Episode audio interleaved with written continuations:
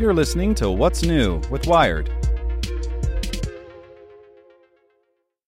This podcast is supported by Tools and Weapons, the podcast hosted by Microsoft Vice Chair and President Brad Smith.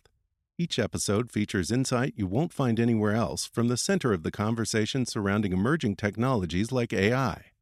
Right now on the podcast, you can hear a special episode where Brad Smith lays out Microsoft's vision for a vibrant marketplace driving the new AI economy.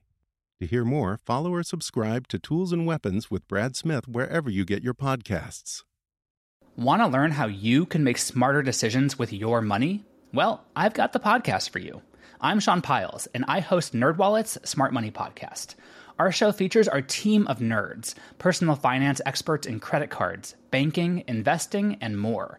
And they'll help you make the most of your money while cutting through the clutter and misinformation in today's world of personal finance. You'll get clarity on strategies to help you build your wealth, invest wisely, shop for financial products, and plan for major life events. Listen to NerdWallet's Smart Money Podcast wherever you get your podcasts. It's today's most interesting thing in tech from Nicholas Thompson, editor in chief of Wired. The most interesting thing in tech Twitter has finally done what people have been asking it to do for a long time. They have banned President Trump. Sayonara. He can no longer tweet. Why do they do this? Well, we don't know all the details of the internal discussion. But Twitter has a very strict policy against inciting violence. Donald Trump clearly used Twitter to incite a riot at the Capitol. In that riot, five people died, including a police officer who was bludgeoned to death with a fire extinguisher.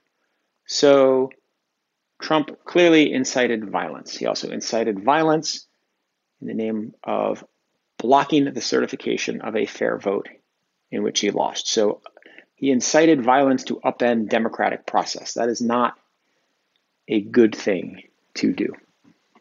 Second reason Twitter did it is that Trump will only be president for two more weeks, so the consequences are less than had they done this a year ago. They do not have to face his wrath. They are less likely to face legislation. Third, Facebook had already taken strong action. So those are probably the main reasons why Twitter acted. Next question is Should Twitter have acted?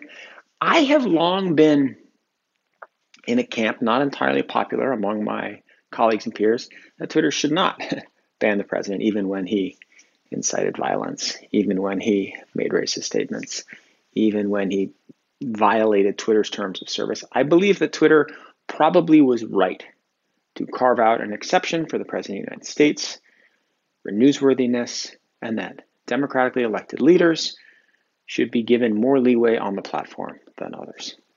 So I have taken a contrary position to many people saying he should not be banned, even when he has clearly violated terms in ways that would have gotten a regular user banned. However, there has to be a line somewhere.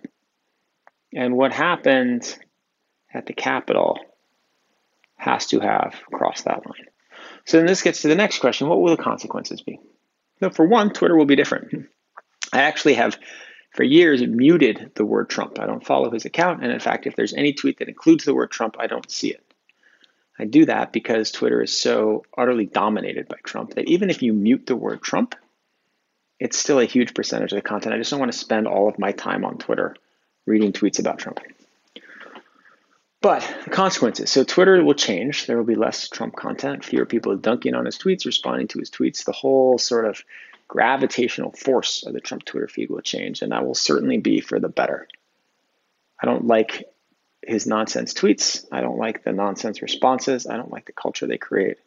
Probably makes Twitter's ecosystem somewhat more sane.